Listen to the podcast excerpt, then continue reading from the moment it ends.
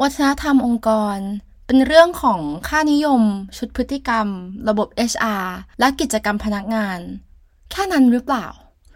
เราควรที่จะคำนึงถึงอะไรที่ลึกลงไปกว่านั้นอีกสักอย่างไหมคะ เรากำลังมองข้ามอะไรกันอยู่ไหม It's time for a cup of culture podcast. Let's grab a cup and sit back.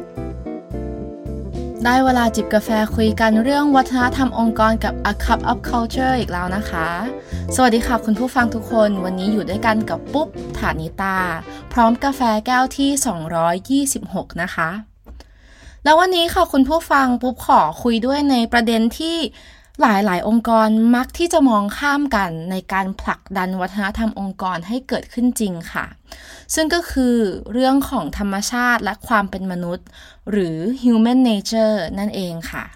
เพราะว่าองค์ประกอบหลักของวัฒนธรรมองค์กรนะคะ ก็หนีไม่พ้นเหล่ามนุษย์ที่จะมีส่วนในการสร้าง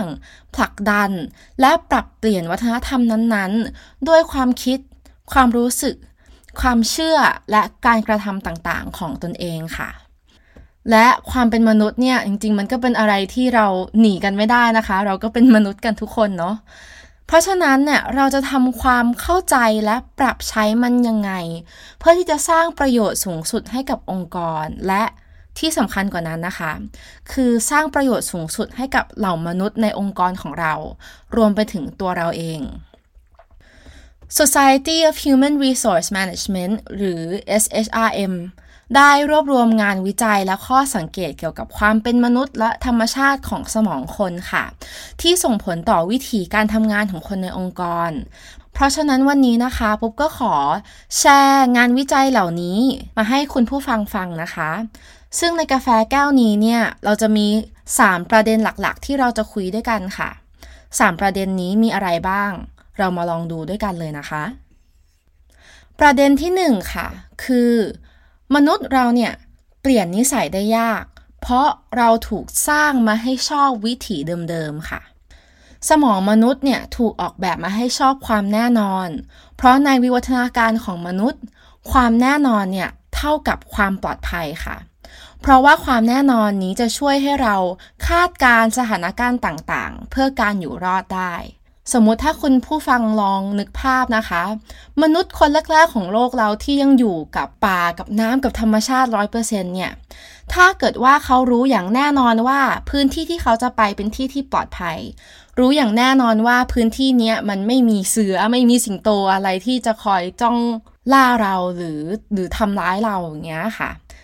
มันก็เป็นส่วนที่สำคัญมากเพื่อที่จะให้เราอยู่รอดในฐานะสปีชีส์หนึ่งเนาะคะ่ะ เพราะฉะนั้นอะไรต่างๆ ที่มนุษย์เรามองเป็นความไม่แน่นอน อย่างเช่นการเปลี่ยนแปลงเนี่ยสมองเราจะตีความว่าสิ่งนี้มันเป็นภัยคุกคาม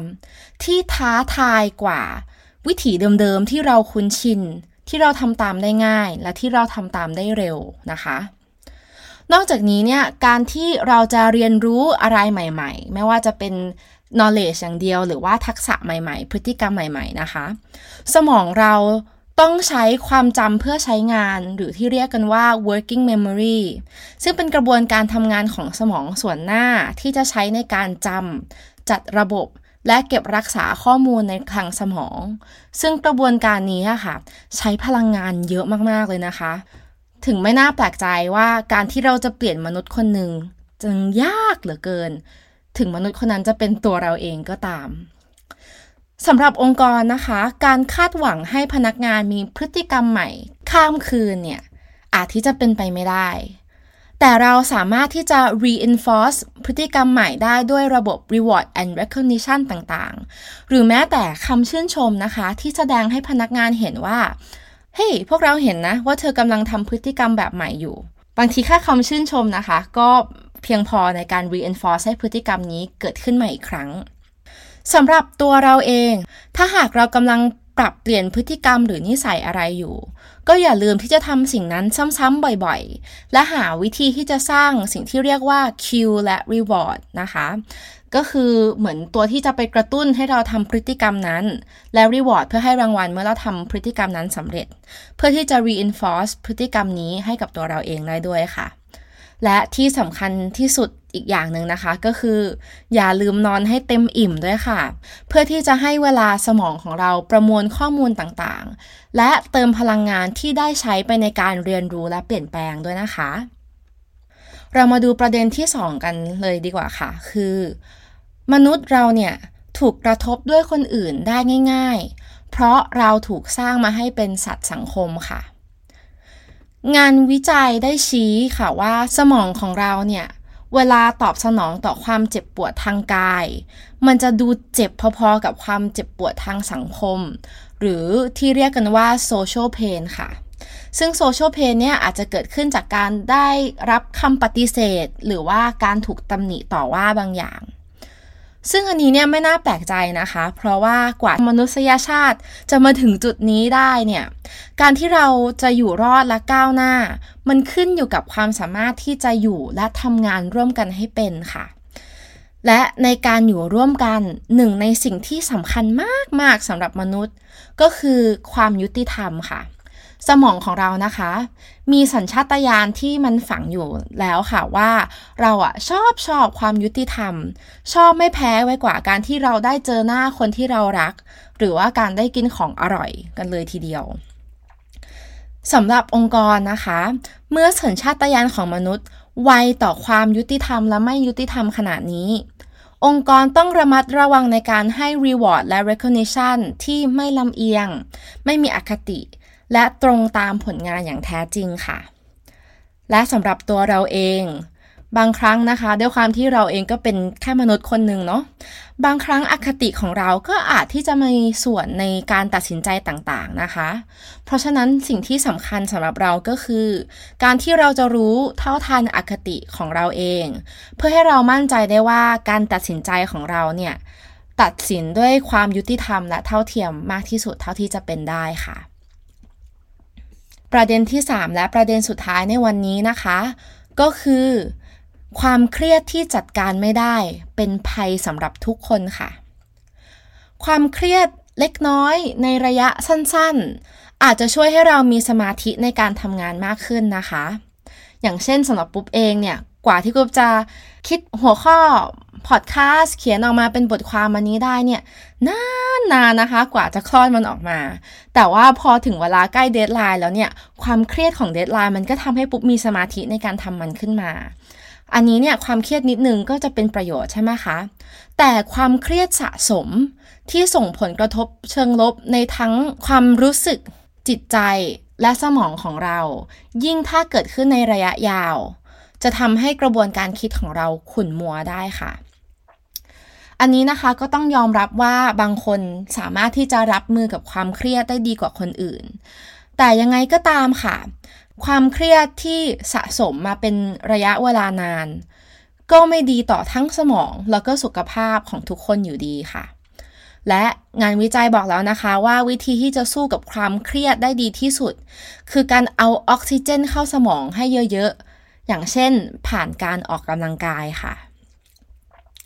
สำหรับองค์กรนะคะ การที่เราส่งเสริมให้พนักงานได้ขยับร่างกายกันสักหน่อย จะสามารถช่วยให้พนักงานจัดการกับความเครียดได้ดีขึ้นค่ะ วิธีของการส่งเสริมการออกกำลังกายเนี่ยก็ทำได้หลายรูปแบบนะคะ ไม่ว่าจะเป็นสวัสดิการของพนักงานณปัจจุบันในช่วงโควิด ก็อาจจะเป็นการจัด โยคะคลาสออนไลน์ฟรีให้พนักงานเข้าร่วมได้ หรืออาจจะเป็นการสร้างริชวลสร้างประเพณี ให้พนักงานมีเวลาพักผ่อนและออกกำลังระหว่างวันนะคะ อาจจะทำเป็นว่าก่อนประชุม 5 นาที ให้ทุกคนยืดเส้นยืดสาย หลังประชุมเสร็จแล้วให้ทุกคนยืดเส้นยืดสาย หรืออะไรอย่างนี้ก็ได้ค่ะ ไม่ต้องเยอะมากก็ได้แค่10 นาที บางทีก็ให้ผลมากแล้วนะคะ และสำหรับตัวเราเอง โดยเฉพาะในช่วงที่ work from home การขยับตัวเนี่ยมันดูเป็นอะไรที่มันยากลำบากมากขึ้นเป็นพิเศษนะคะ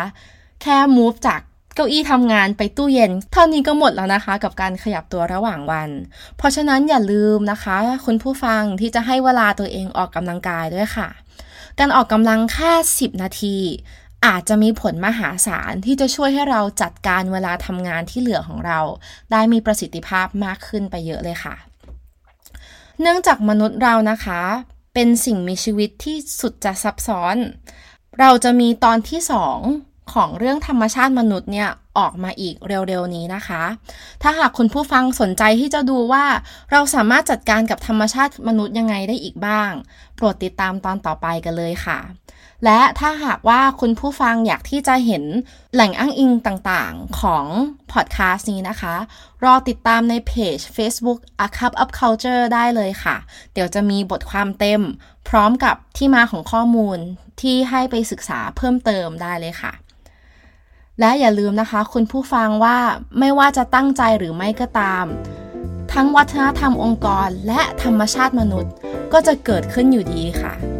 ทำไมเราไม่มาตั้งใจสร้างวัฒนธรรมในแบบที่เราอยากเห็นกันล่ะคะ แล้วพบกันใหม่ในแก้วหน้าตอนที่ 2สำหรับแก้วนี้ สวัสดีค่ะ And that's today's Cup of Culture. See you again next time.